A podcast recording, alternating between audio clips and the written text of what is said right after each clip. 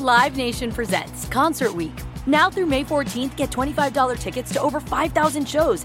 That's up to 75% off a summer full of your favorite artists like 21 Savage, Alanis Morissette, Cage the Elephant, Celeste Barber, Dierks Bentley, Feid, Hootie and the Blowfish, Janet Jackson, Kidz Bop Kids, Meghan Trainor, Peso Pluma, Sarah McLachlan. Get tickets to more than 5,000 summer shows for just $25.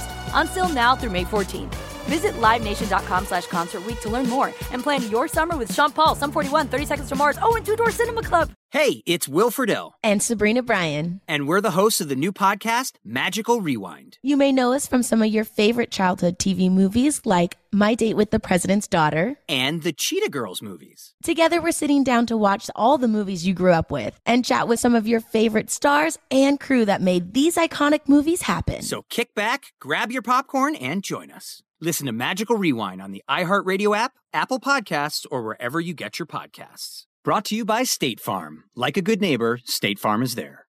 Zero Foxtrot isn't just a brand, it's a way of life. Founded and operated by veterans, Zero Foxtrot's unique apparel and gear echoes the grit of the warrior culture. Zero Foxtrot dedicates itself to producing content, honoring the sacrifices of forgotten heroes of the past, and connecting history to the present. Embark on a journey with Zero Foxtrot today at zerofoxtrot.com.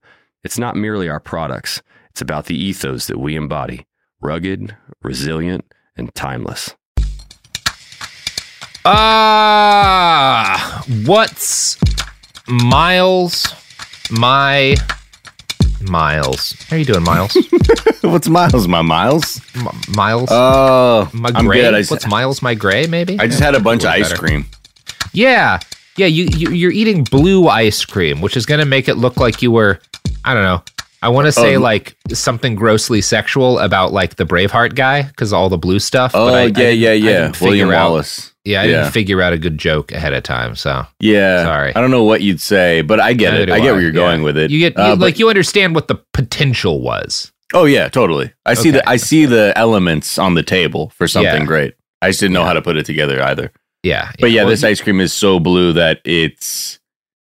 I, I'm a little alarmed how much I like it, and I feel like a fucking child when I order it at this place. But you know what? Who gives a fuck? Maybe Yeah. I am a child. Do you, what was your first thing that you ate as a kid, and then you ate it again as an adult, and you're like, "This isn't food. What the fuck? What, people shouldn't have access to this." Oh my god. There's a few things, but I feel like maybe like shark bites or like gushers. Oh, no, because- gush, no, gushers are wholesome. I love I mean, Gushers. well- I love them love too. nice I mean, gusher? and I remember back at the old studio, we had them there. Remember, Sophie? Yeah. yeah, I ordered. Oh, I yeah, I fucking Gusher. ordered Yeah. them. Yeah, I remember. And I remember, but here's the thing: not that I'm saying I disrespect them, but I remember eating them like, "Yo, this is fucking, this is just sugar. Yeah. What the fuck am I doing?" Yeah. But I, it's Pure delicious. sugar. My, mine was always, and I still kind of love them. Is those like uh uh what do you call it? The the it's like the stick and then like the the pouches of colored sugar. Oh, fun dip. yeah, fun dip. You're just like shoveling Yeah, your yeah. sugar into your Dude, mouth. those are It's so funny. Like It what was an just- yeah. awesome thing. yeah, just chemicals on a dipstick that Yeah. you just licked over and like, what was that stick even made of? It's pure sugar, Miles. Yeah. All the only thing a fun dip It's is is just raw sugar. It's just pure yeah. sugar. I guess the only thing is that yeah, just like the pouch that in, it was in was just the only thing that was not Yeah. sugar. No, and it's like you know we, we, we're we're recording this the week that I don't know when this will air, but as we're recording this, everyone like there's just a big story where they're like, oh, aspartame causes could cause you cancer, and like you look into it and it's like, well, if you have like between a dozen and three dozen cans a day, you might get cancer, as Yeah. opposed to like I don't know, man, if everything. Like we're all shoveling so much crap and poison into ourselves at all times. I don't know. I, I feel like Diet Coke's not going to be many people's primary risk factor, but whatever. Yeah, it's and it's also it's pronounced aspartame. Okay, we all know Yeah. that. That's how we have to be saying aspartame. I- Uh, if- but yeah, it's. I think that also feels like the kind of thing that like the sugar lobby would come out with too. Because like, what yeah, about? oh, yeah, it's causing oh, yeah, if- unlike sugar, which isn't if associated bad, with any health hear about problems. fucking sugar. Yeah, fucking just just do whatever, guy. Like, listen, ha- like statistically like a third of the people listening to this are doing so while blanketed in wildfire smoke and like Yeah. burning the burning remnants of asbestos and Exactly. insulation like it's it's not going to be the aspartame that kills you guys Take your Like, aspartame, eat your blue ice cream, do it for Yeah. the sword. You know. yeah whatever it doesn't matter like every y- y- y- you're fine and by fine i mean doomed but everything is so it's okay whatever anyway you want to talk some more about frank lorenzo Oh fuck yeah, I do. So today, you know, uh, United Airlines is kind of the descendant of Continental, and United Airlines is like an airline, right? I don't Mhm. think anybody's like, ah, United. I have so many great United experiences. It's also not like the worst of the airlines. They're just kind of like Right in the middle. yeah. Yeah. right right in the middle, you know. They're not as nice as like a smaller airline like Alaska, but I will take them over I don't know, fucking American Airlines or whatever, certainly over like Spirit. Um, but I, I, I'm never like psyched to get on a fucking uh, uh, United flight either. But people were psyched to fly Continental back back in the day. Um, Continental was like one of the airlines as shit. You know, the Reagan era is kicking off. You know, you've kind of got like the it's like the end of the late Carter era, early Reagan era is when sort of Continental is kind of starting to starting to look its age. You know, even after deregulation, they've kept their high fees and they've kept their passenger perks. So like passengers consistently rated as like one of the best airlines in the world, um, but it's not making a lot of money. Whereas TI, the airline Lorenzo runs, is basically the opposite. It's a shitty budget airline that cannot make or that that like makes a profit, but does it because it's it's shitty enough for people to afford. Right. Exactly. In 1979, Continental lost more than $13 million, and the bleeding accelerated in 1980. The company gets a new CEO at this time, a guy named Alvin Feldman. Uh, and Alvin is generally remembered. That's that should be a spoiler. As a nice guy and a diligent businessman of the old style, and he's like he's trying to stop the bleeding, but he doesn't want it to like change its character. He tries to like he merges it with this other company. He's hoping that like he can keep it you know special and somehow make it profitable but continental in addition to like dealing with changes in the market is also feuding with their workers over new contracts and because they're not as big as like american or twa uh you know they they've, they've got a pretty small market cap which means that you can actually purchase a controlling interest in their stock for surprisingly little money and lorenzo to lorenzo this is like a shark smelling blood in the water Right. right yeah. so its total market value is like 150 million. Uh, and because it, again, the stock market's nonsense, the company is worth way more than 150 million. If you just like add up all of their planes, they're worth a lot more than that. But because the business isn't doing as well as it used to be, like their market cap is shit. And so he's able to lorenzo's able to basically like buy up a bunch of big investors who have like interests in it uh and like work out a buy like he's he just basically starts eating up more and more and more of like getting closer to a controlling interest in continental. Because if he's able to to get it he'll wind up with way more value in like assets he can strip than he's actually Right. spending on this thing um, so this process starts for him in February of 1981. And Feldman, when he realizes, oh my God, this guy who is like the corporate raider of the airline industry is buying up my beloved airline, he tries to go to war with him, right? But Lorenzo is a lot faster. He's a lot smarter. Um, fights dirty, he- he- I bet. huh? And fights dirtier, I and he, bet. he fights dirty. Feldman's like a nice guy. Right. He's not. He's going to try the high-minded way of fighting back, and it's not going to work for him. But like, so he, as Continental, he goes to court to try to get the CAB to rule in favor uh, of like, you know, basically saying that like, hey, for Lorenzo to buy up Continental because he already owns these other airlines is anti-competitive. But the CAB rules in Lorenzo's favor because it's the Reagan era. Texas Monthly writes, quote, while the 53 year old Feldman remained at Continental's Los Angeles headquarters, Lorenzo was everywhere, flying around the country, lobbying legislatures, institutional investors, and even the media. Lorenzo made many promises. He wrote California officials that he had no plans to move Continental headquarters or any of its operations out of Los Angeles. He said he had no intention of firing employees. He said he wouldn't sell planes to raise money. Within two oh years, he had done them all. Yeah. That's so- gotta worry you. I'm not Yeah. gonna do that. I'm not gonna like sell the planes I see here for money. No, why would I do that? Yeah. Or fi- come on, guys. Come on. as a rule, if you're like a regulator and like somebody starts making specific promises about what they won't do if you Yeah. let them do something they want to do, those are the things they plan on doing, right? Like They're telling how themselves. Yeah. yeah.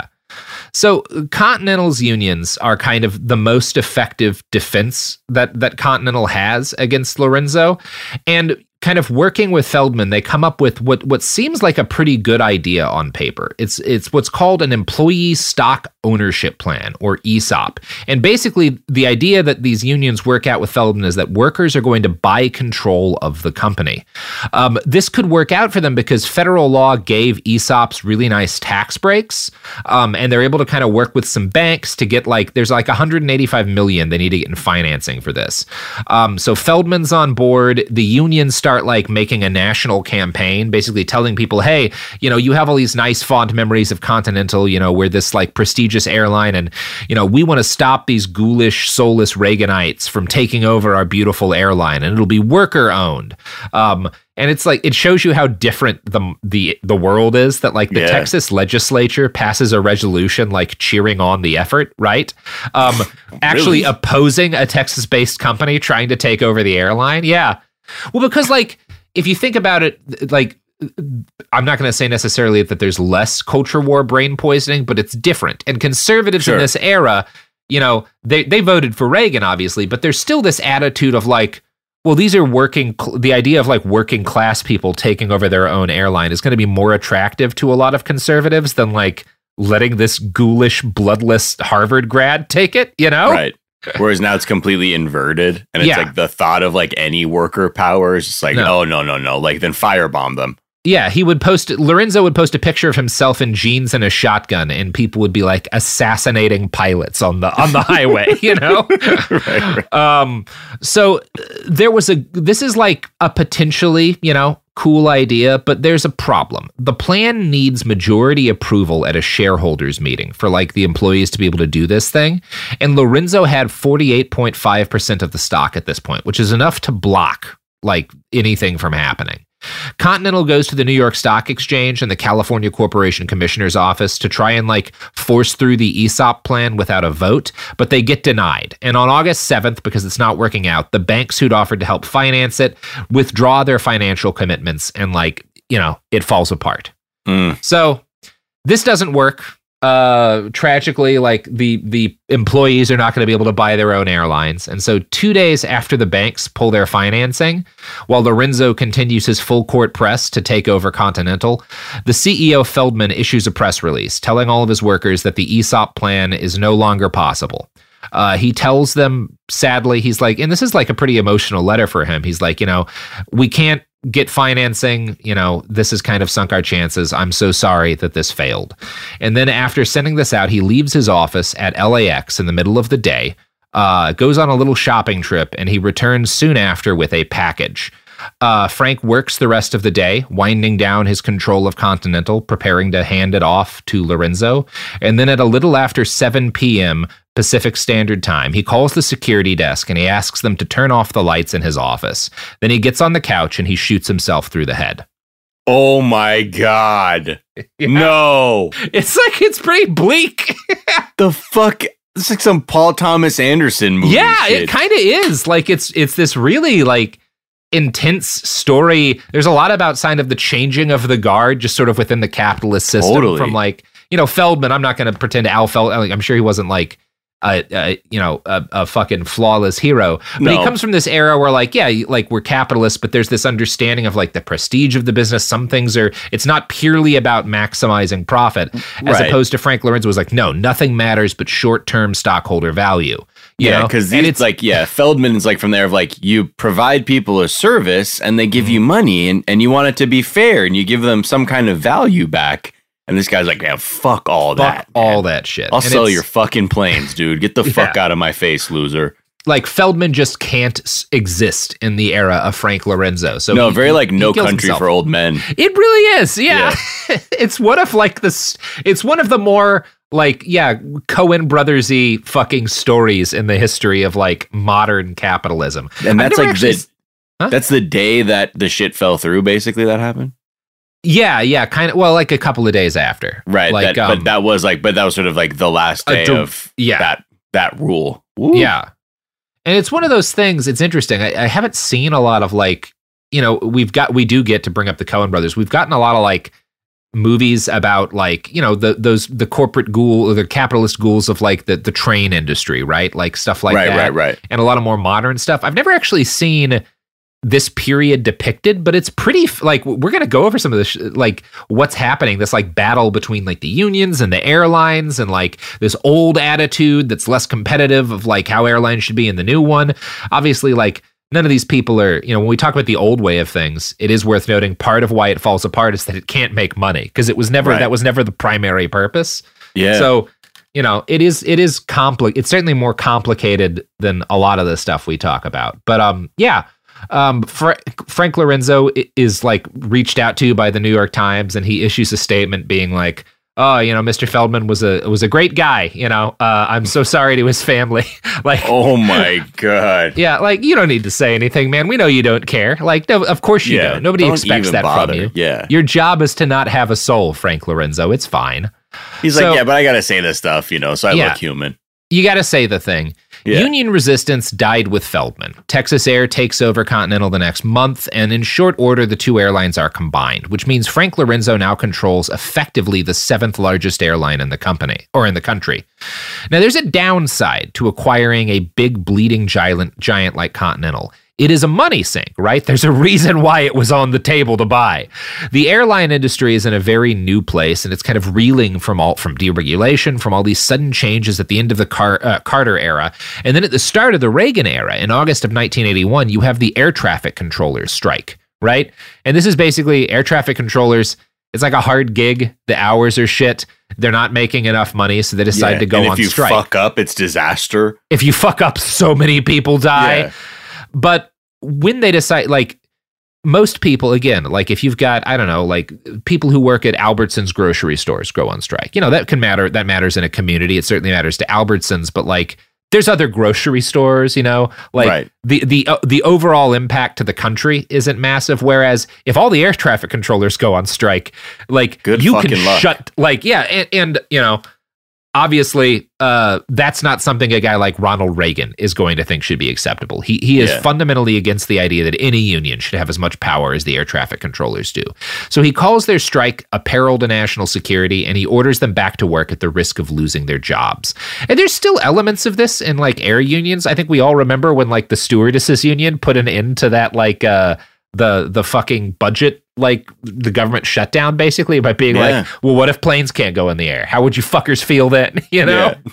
Right, right, right. um and this is yeah so uh there's a yeah basically reagan's like yeah if you guys don't go to work i'm going to fire everybody and the union calls reagan's bluff and reagan does in fact fire everyone and he bans all of these air traffic controllers who had struck from federal service for life uh, this is very celebrated by conservatives but it is a fucking disaster for a while because like suddenly all the guys who make air travel possible are gone right. um, so they have to fill vacancies. They bring in the military, you know, flight controllers and shit from the military. There's controllers who, like, for whatever reason, had worked outside the union and like different, like, weird little kind of niche parts of the industry. They bring in like f- like retirees and stuff. Uh, they bring in like people who had refused to go with the union on the strike. But it takes ten years before FAA controller staffing returns to normal.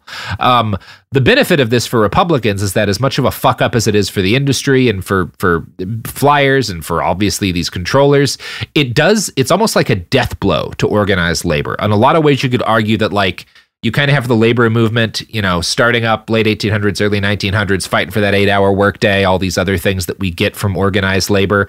And labor has a, a significant degree of power kind of up until R- Reagan crushes this strike. And it's, Right. it's, it's like a, it's an epochal change in the way that Mhm. we conceive of labor in this country.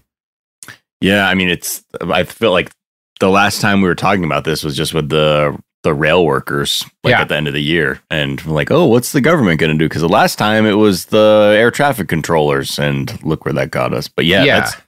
it is. Yeah, you, it's it is true. Like you're.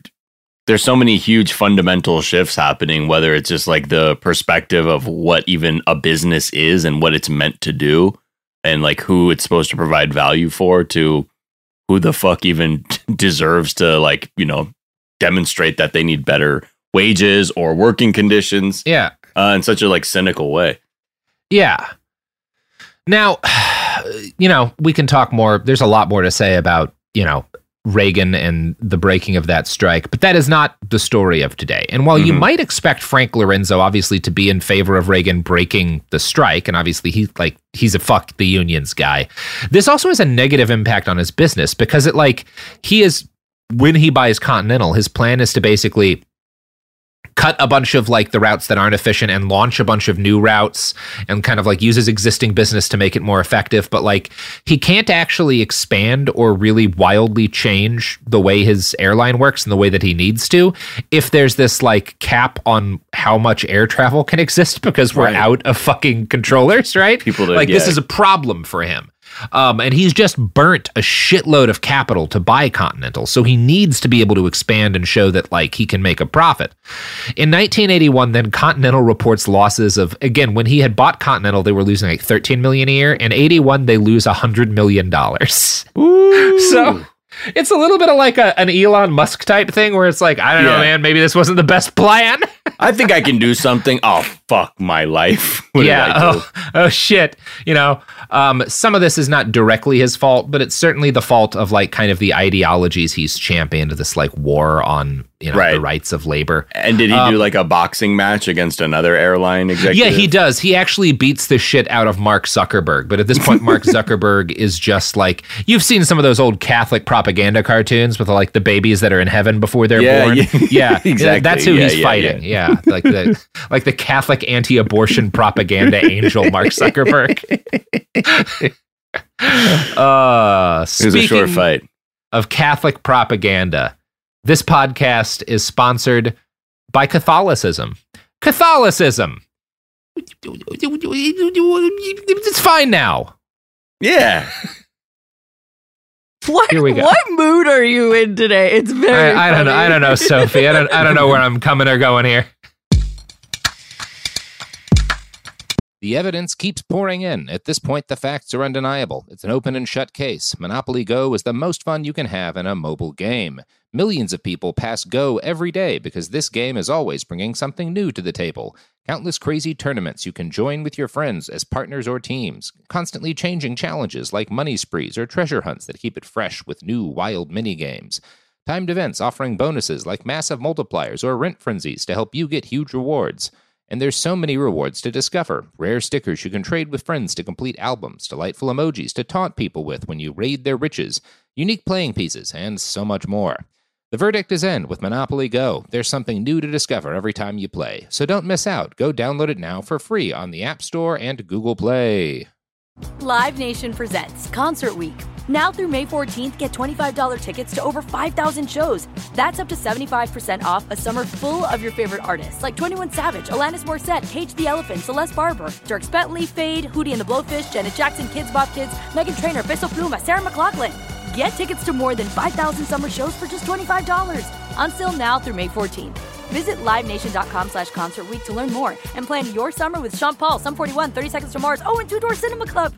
Zero Foxtrot isn't just a brand, it's a way of life. Founded and operated by veterans, Zero Foxtrot's unique apparel and gear echoes the grit of the warrior culture. Zero Foxtrot dedicates itself to producing content, honoring the sacrifices of forgotten heroes of the past, and connecting history to the present. Embark on a journey with Zero Foxtrot today at zerofoxtrot.com. It's not merely our products, it's about the ethos that we embody rugged, resilient, and timeless.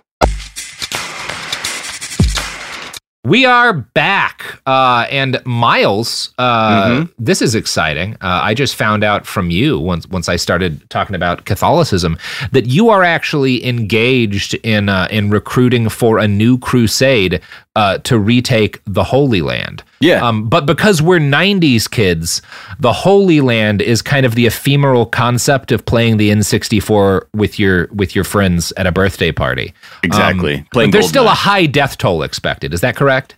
Yeah, yeah, because as much as we love Grant, uh, GoldenEye, we are going to be using actual landmines and proximity mines. Excellent, Um, excellent. Yeah, yeah, yeah. Yeah. Well, uh, find find Miles on uh, Give Send Go uh, and Yeah. Patreon. He's taking donations on both of those to Absolutely. to reclaim our '90s video game past. and by that, um, I think you guys know what I really mean. But Yeah. I'm, but you know, if we're gonna get the money, it's about N64. Okay. Yeah.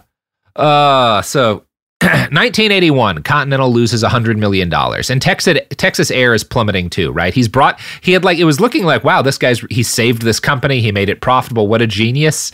Uh, he loses $50 million in 1981. So this is a disaster. Barron's Yeah. calls it a stockholder's nightmare. And what's actually happening here is that a lot of Frank's success, the perception that he was this like master of rescuing damaged airlines, was not real success, but the result of irrational exuberance. Investors liked how he talked about unions, and the market was good for the kind of airline he ran. But he was making a ton of bad calls too. After the Continental acquisition, he launched a new major marketing rollout that had flopped disastrously, making Continental in this period the only airline that sees both revenue and passenger load drop for the quarter. So Wow. This is kind of revealed that he's not a great airline manager. He was just good at convincing stockholders that like things That's- were on the up But that's up. how like all these private equity things end Yeah. up is guys who only know how to make line go up end up taking Yeah. over like healthcare companies Yeah. and they're like, I don't know, I just know how to make fucking numbers look different. Yeah, I can make the line go up. Now, I will say, in a little bit of like defensive Lorenzo, this is like a real bad time to be running most airlines. If you're not one of the top like two or three big ones, you're having a lot of trouble. Braniff collapses at this time. So do a lot of the other old giants. And most of them are like getting bought up by kind of like the controllers at the very top. And Frank has like the seventh biggest airline, but there's a pretty big drop off between like the top three or four and Right. number seven. Uh, and what we're seeing in this period is kind of the backswing of deregulation, right? Initially, there's this huge drop in ticket prices, way more people take to the sky. But the end of the CAB's anti competitive regime also leads to an inevitable tightening of the industry. And kind of where that's ended up today you know, we talked about it's not entirely negative. There's a lot of things that are positive about deregulation, but the other thing, the thing that it's like the way it all winds up is that today four carriers control 80% of the domestic airline market. As former American Airlines chairman Robert Crandall told ABC, the consequences of deregulation have been very adverse. Our airlines, once world leaders, are now laggards in every category, including fleet age, service quality, and international reputation. Fewer and fewer flights are on time. Airport congestion has become a staple of late night comedy shows. An even higher percentage of bags are lost or misplaced. Last minute seats are harder and harder to find. Passenger complaints have skyrocketed. Airline service by any standard has become unacceptable. Now, Crandall is a business school too, right? And he's like he's kind of moaning the the deregulation in part because like he's a guy who had succeeded in an earlier age of the Yeah, airline. pride in it, yeah. Exactly. Yeah. But it's one of those things. So like I don't know. It, it, uh, there's a lot of downsides to deregulation, and at first the you know it doesn't matter to Lorenzo, but like by the time kind of we're in the early '80s, the industry's starting to contract, and he's just kind of it. It looks initially he's not big enough to like make shit work. He's getting eaten alive by all sides. Uh, so the walls are kind of closing in on the guy at this point, and he defaults to what was basically his only real strategy cutting perks for passengers and squeezing his employees as hard as possible.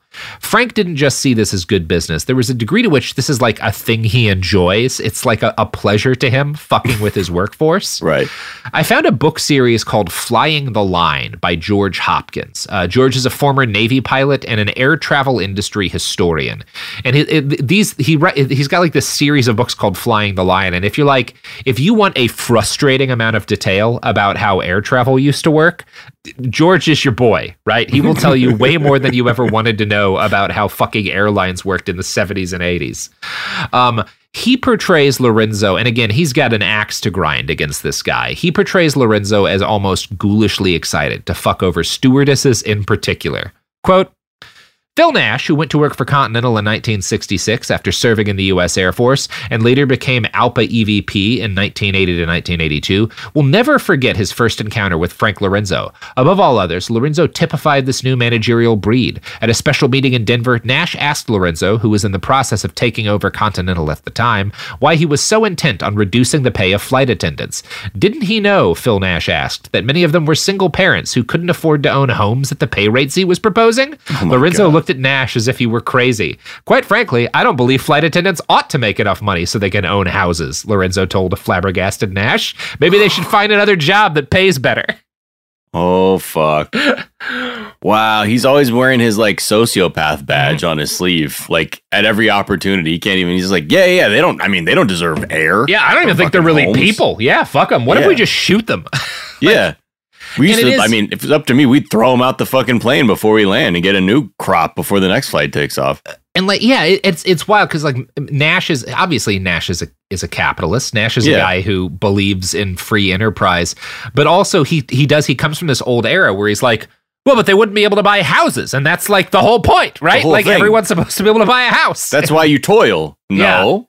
No, No. some people are fucking idiots who take these jobs and Yeah. fuck them if they take them. Yeah. Like they work and then ideally they drop dead at age 49 when they stop being as profitable. so, Frank's prime target next is going to be pilots. Now, for very obvious reasons, pilots tend to make pretty good money, right? And their costs are one of the more significant baked in costs for airline management. And this is normally when we talk about like the the struggle of like unions against management, we're talking about like yeah, you got like a bunch of coal miners, right? And maybe the Mhm. industry changes around them or like the executives make a bad decision. But the coal miners are like doing their job. They're getting the coal out of the world and they're just getting like fucked over by the people who run the company.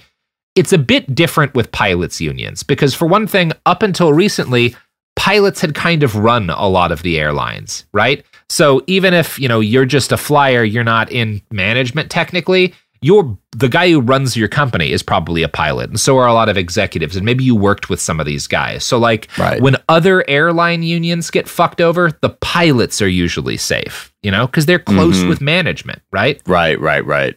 And it's like, you know, today we're dealing with this thing where like there's a shortage of pilots in part because there's this very unreasonably long period of time in the US where you have to like be trained and have experience to be able to be a commercial pilot.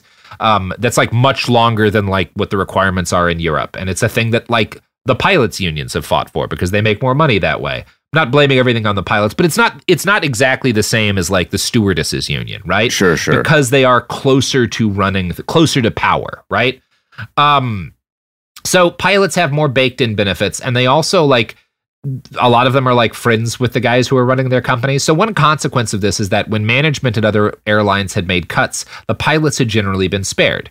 Dennis Higgins, who w- worked for Texas International, explained, quote, "Some people in senior management were extremely close to the pilots and smoothed that mess over. They spent time in pilots' homes, went to g- kids' graduations. It was very much a family atmosphere."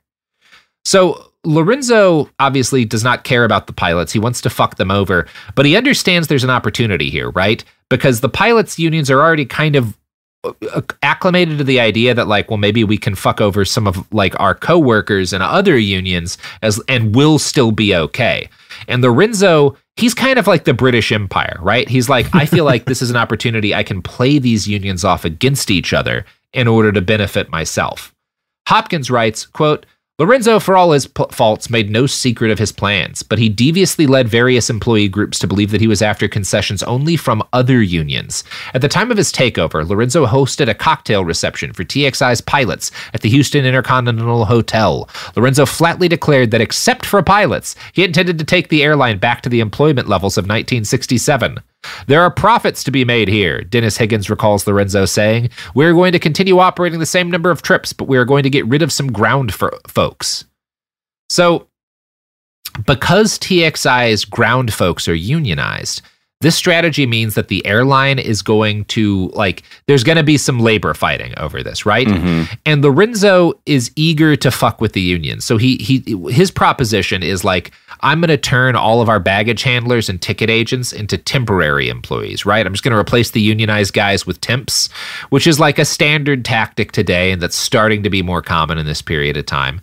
Right. He also argues that like, well, we've got all these flights to cities that are like outlying, and so we've they've only got like one or two flights coming in a day there, so they don't need any full time employees. So like for these smaller routes, we'll just hire like college students who need like shitty part time gigs to be ground employees just when like a flight is departing and arriving.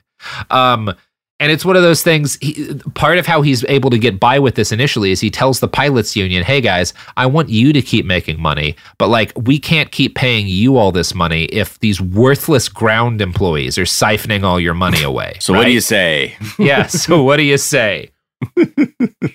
now, all of the pilots don't buy this. There are some pilots at this big intercontinental hotel meeting that are like, well, what if we try to offer better flights and like try to make more money that way? And Lorenzo, he like is has a violent reaction to this idea. Uh, he he Dennis Higgins recalls quote Lorenzo was openly against the better product concept. He said the traveling public looks for the dollar sign. What they're interested in is a cheap seat. The ones who don't like our service can go pay higher prices on another carrier. He was very cynical about the public. And this is like, you can see this is how all of air travel works now, right? Is like, fuck them. All they want is to see a cheap price. And you know what? It, we can make them pay more in the long run if we're Spirit Air. You know, we'll sneak in a couple of hundred dollar charges that they're not Yeah, seeing. yeah. But all these idiots care about is that they see, you know, what looks like a good price initially. We can get them to do all sorts of dumb shit if we trick them. Um, that's Lorenzo's attitude. He's kind of like one of the first guys in air travel who who sees where things are going to go here. And he is right. Like people mostly care about it being cheap. It turns out we're willing to suffer with a lot on planes as long as we don't have to pay too much. Yeah, seriously. Yeah, which, you know, whatever, that's life. So while he's doing all this, getting each union to agree to a few cuts under the promise that they'll be spared and someone else will get fired, he starts selling Continental aircraft as fast as he can. This puts like $21 million in the bank right away, and he gets another big, like $30 million loan from Chase Manhattan. Uh, he does this public stock offering to raise more money. And over the course of 83, he builds up this big war chest, right? So suddenly Continental has like a weird amount of cash on hand, even though they lose like 80 something million dollars that year. And everyone assumes he's doing this, he's saving up money because he's going to buy another fucking airline, because that's what Frank always does. Mm-hmm. But he actually has a different, cunning, more fucked up plan. He's going to break the unions once and for all, and he's going to do it by declaring bankruptcy. Yeah, yeah. He is every he like I love that every like all of his goals are just in line with making things just as fucked up for other people as possible, just enriching himself. Yeah, I mean, of course, like that's the way it all that's the way it all works. But he's doing Yeah. it. This is like this is one of the first times that he's really he's he, he's creating something no one had ever done this before. So basically his Right. plan is, hey, if you go into bankruptcy, I think you might be able to throw out all your union contracts. Right? Because and their of how- pensions and shit. yeah. And no one no one knew if it would work this way, right? Like this had not been done before. But basically his plan is like, I'll take this shit to the Supreme Court if I have to. I Right. think eventually they'll rule with me. Cause you know, Reagan's in the fucking White House, right? I can see where the fucking winds are blowing. yeah. Um It's like the like Wright brothers of fucking the unions over. It's like I don't know if you can. He's like I don't give. a We're gonna Yeah. try, man. we're gonna figure it out. Yeah. And if we do, and if it works, welcome Yeah. to a new age. Uh, yeah, that is exactly what he's saying. And so he would claim like he, he does this appearance at Harvard the next year and he's like, well, you know, I really failed and we had to do chapter 11 because like I just couldn't make shit work. You know, this is on me. But we have like notes that he was sending around the company at the time where he's like, you know, I this is what's gonna work. Like the creditors are, are are ready for it. Like we're gonna fucking kill the unions with this shit. Like that's the reason that we're doing this. And at the same Holy time, shit. he starts to execute this very slick media strategy where he's he's really playing up the company's financial problems and he's blaming it all on workers' salaries, right? Like I failed, but what I failed in doing is I just couldn't get salaries low enough. You know, we're paying too much on workers, and that's why it's impossible to make a profit with this airline. Right. He claimed in a speech at Harvard, quote, what we tried to do was shift the story from it being a bankruptcy to a labor problem as fast as possible. And this works really well, right? So he's he's basically as this is going on, as he's prepping to go into chapter 11, he's renegotiating his contracts with these unions, and instead of working anything out with them, he just keeps at the last moment when they'll think they'll they're about ready to sign a contract. He'd be like, ah, nope, you know what? Uh, I actually I can't do this or I can't do that. We have to go back to the drawing board.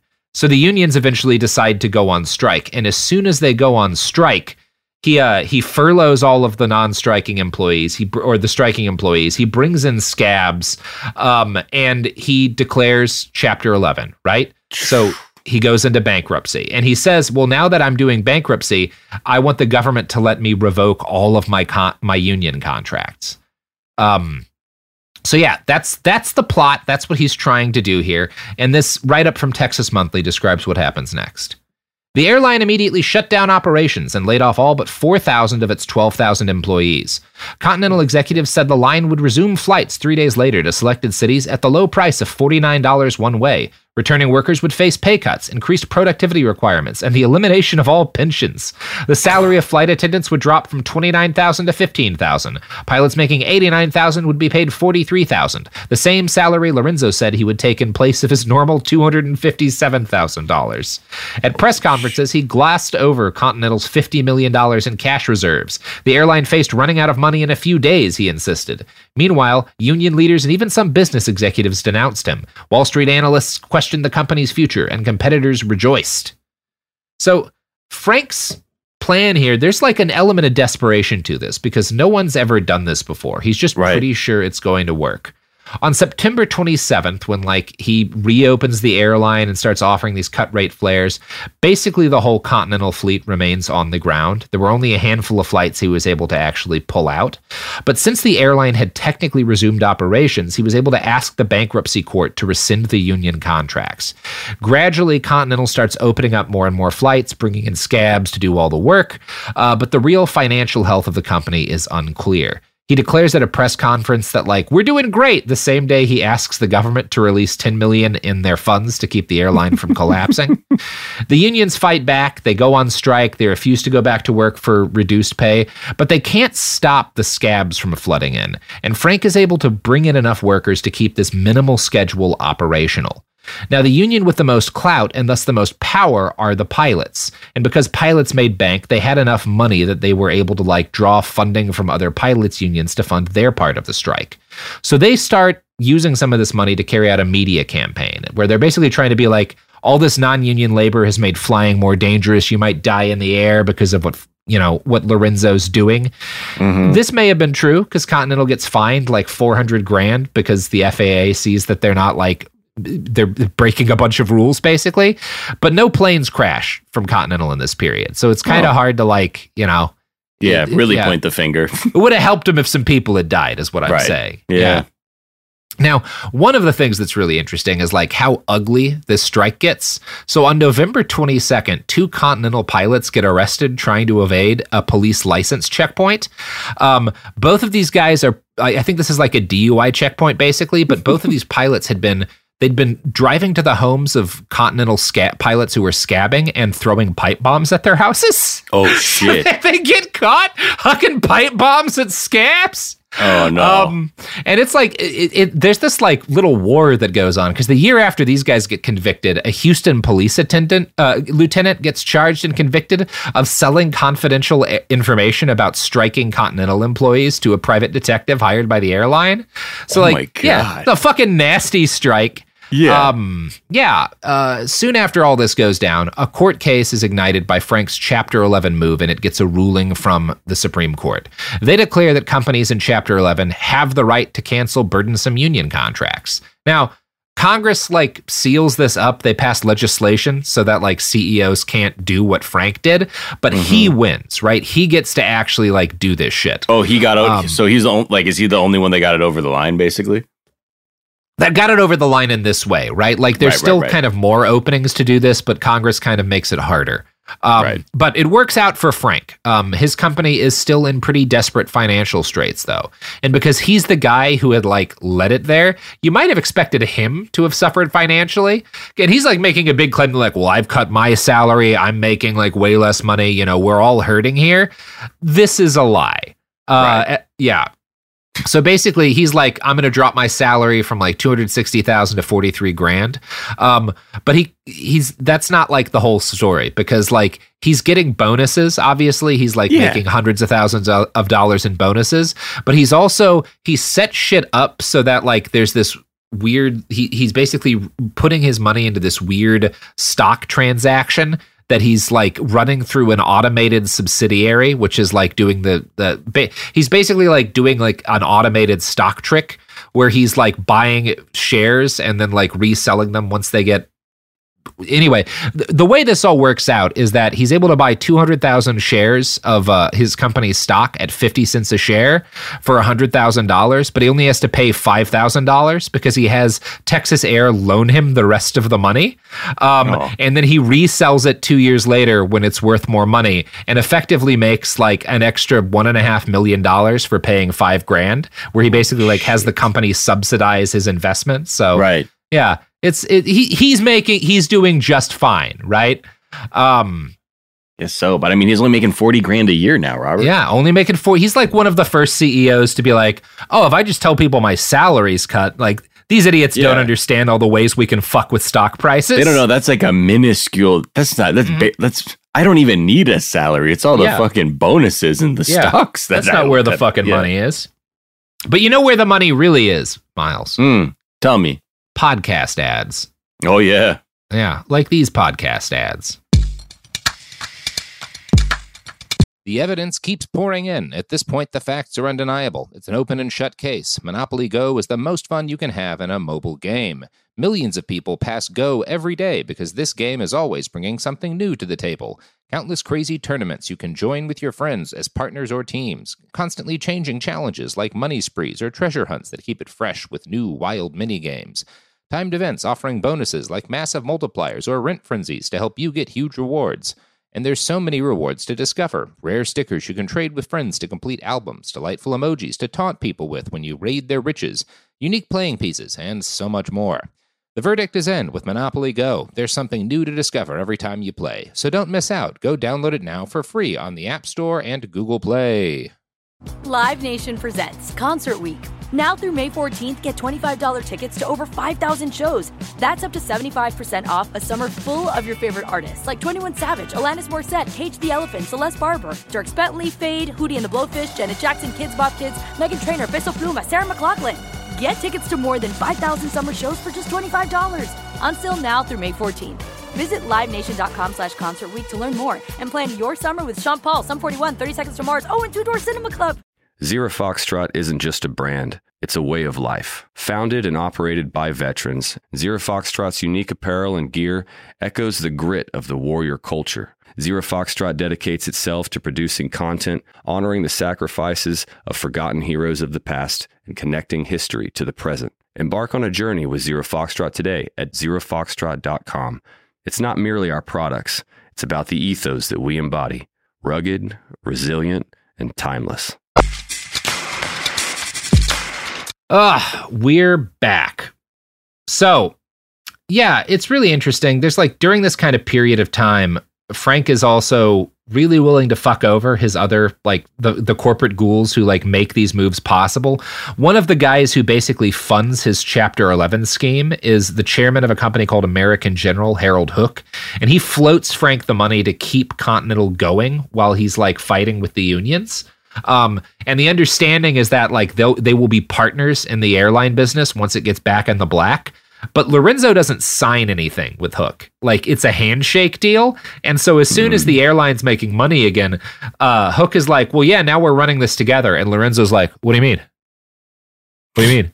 You thought yo, you thought a handshake deal that? meant anything? Nah, bro. No, that wasn't even that wasn't even to like seal the deal. I was like, all right, Yeah. see you later, put her there, and then Yeah. you left. You had nothing to do. What? No, dude, that's not even legal. And it's because Hook has a lot of money. They go to court over this, and like a lot of the case winds up being around how he had used the word p- partner in these conversations. And his argument is like, Cowboy no, style? when I when I said partner, that was like a colloquial term. It's like Yeah, buddy, cowboy you know. That's style. all I meant. partner. Yeah, Yeah. yeah, exactly. Howdy, partner. We're a Texas Howdy, airline. partner. You know, yeah, with it. Yeah. I feel like this. Yeah. We can go into business, partner. hmm Yeah, that's kind of what he does. You could be my business partner. Wait, so I could be your business or your business partner? Okay.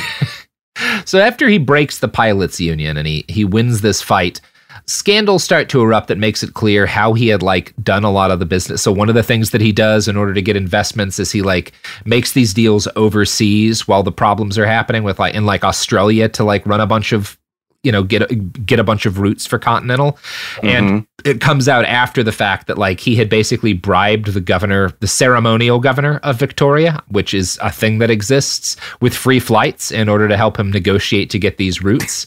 And then it came out it that the judge, the U.S., the federal judge who'd ruled on their Chapter 11 case before it hit the Supreme Court, right after like the case goes Lorenzo's way, he quits being a judge and gets a job at the law firm that represented Lorenzo's companies. so like, Holy yeah, this is all fine. Oh yeah. I mean, yeah. I mean, he's a, he's got all the right moves. Yeah. Yeah, he's he's it's going well for a while, but more acquisitions followed. Like Frank kind of goes a little nuts after he he wins this Continental case, and like it, you know, as as profits start to return, he starts getting more investments. There's a lot of you know people are have a lot of confidence in him because he's this like union buster. Um, so he's able to like basically work his way into taking over Eastern Airlines next, uh, which is the number three airline in the country. Um, so he is like a, I think I'm like twenty percent or whatever, like one yeah one fifth of all air traffic in the United States is under Frank's personal control at this point. But also, Eastern is like bleeding money, and all of his companies kind of are because after he's able to get these kind of like short term investments and shit, it becomes clear that like, well, he's just made his airlines a lot shittier. Like, and Right. nobody actually likes flying on them. Um, so this again, it's the same thing that had happened like a couple of years earlier. Like he starts hemorrhaging money. And I'm going to quote from a write up on avgeekery.com.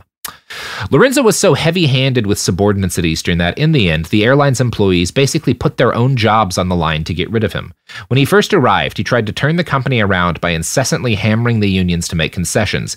He enlisted the help of Eastern Airlines' managers, who were company men and enforced what some called abusive policies against employees. Workers were required to adhere to very strict rules and were written up for lying about non existent medical conditions if they called in sick to work. So many machinists were accused of theft and or drug use that in one year alone, 262 unionized machinists lost their jobs. Psychological warfare was even waged on flight attendants who were forced to collect garbage on flights, a violation of their contract. What if a flight attendant refused to act as a garbage collector? They were fired on the spot for insubordination. So Eastern gets combined with Continental Frontier and People Express and you know, it, it's one of those things where like his constant cost cutting, like he's looking great on paper for a while, Right. but everything starts to fall out, fall apart after this. And Frank, you know, is is squeezing these people to uh, so much that like eventually the Eastern Airlines Machinist Union goes on strike. Um, and up to this point, like 1989, every time the union employees had gone on strike against him, Frank had wound up just like beating the piss out of them. So Yeah, he's just- pretty confident. George H.W. Bush is in the White House now. He's like, I got this stuff. yeah. Hold And my beer. Yeah, hold my beer. But Bush doesn't hold his beer. He Oh. refused to cre- he refuses to create a mediation board. He basically says, "No, the federal government's not getting in on this. Like you're going to handle this alone." And this is when Frank thinks back to Andrew Carnegie. So he hires mercenaries um, in order to like escort his employees off the airfields when they try to lock down uh, the airfields at gunpoint. Um, like he he kind of goes like hard on this shit, but again, without the government backing him, his heavy-handed tactics fail. The pilots and the flight attendants unions are so like horrified by what he's doing that they go on a sympathy strike. Um, he hadn't thought this was possible. He thought he'd broken them enough that this wouldn't happen, but they ground his entire like Eastern Airlines, the third largest airline in the U.S., is grounded right after he buys it, and this just causes a cascading like series of losses that sends him like bankrupts his companies. Right. Right. Obviously, Lorenzo gets away rich, but he is his empire gets broken up and sold off, and like he gets forced out of aviation forever. Part of why is that like the Scandinavians buy Continental Airlines, but they only do so like if the US government will agree to ban Frank from working in the airline industry for a decade. They're like, "We'll pull your fat out of the fire, but you can't let this guy near an airline again." Holy shit. he tries two years later to create an airline called Friendship Airlines, but the Department of Transportation is like, absolutely not. Like, you nearly collapsed the entire industry. We are never letting you anywhere near a fucking plane again. Um, and so he just spends the rest of his life as a rich guy. He's got like a capital VC firm.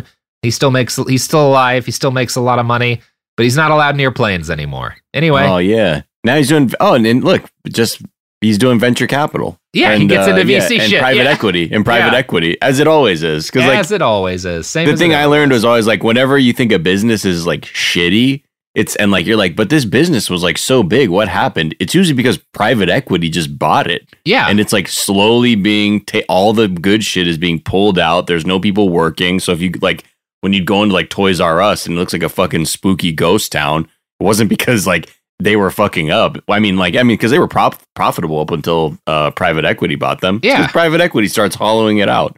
yeah. So it's good. Yeah. it is Yeah. good. I wonder now I just want to know what fucking Frank Lorenzo was up to with Sav like Savoy Capital or whatever his fucking private equity firm's up to.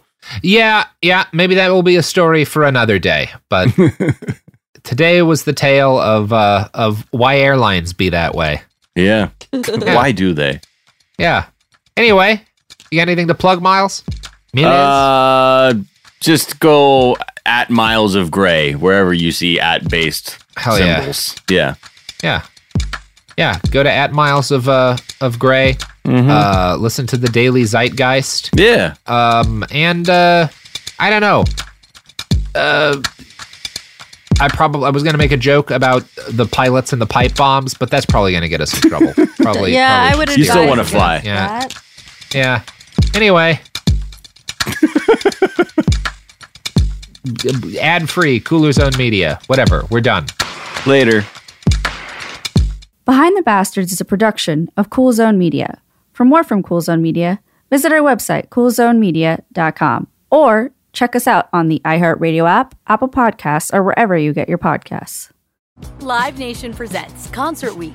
Now through May 14th, get $25 tickets to over 5,000 shows. That's up to 75% off a summer full of your favorite artists like 21 Savage, Alanis Morissette, Cage the Elephant, Celeste Barber, Dierks Bentley, Feid, Hootie and the Blowfish, Janet Jackson, Kidz Bop Kids, Meghan Trainor, Peso Pluma, Sarah McLachlan. Get tickets to more than 5,000 summer shows for just $25. Until now through May 14th. Visit LiveNation.com slash Concert to learn more and plan your summer with Sean Paul, Sum 41, 30 Seconds to Mars, oh, and Two Door Cinema Club.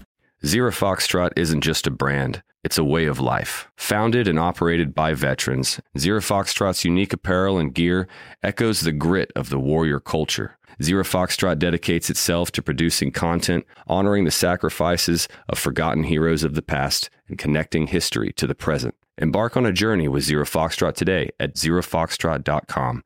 It's not merely our products, it's about the ethos that we embody rugged, resilient, and timeless. Viking, committed to exploring the world in comfort. Journey through the heart of Europe on an elegant Viking longship with thoughtful service, cultural enrichment, and all inclusive fares. Discover more at Viking.com.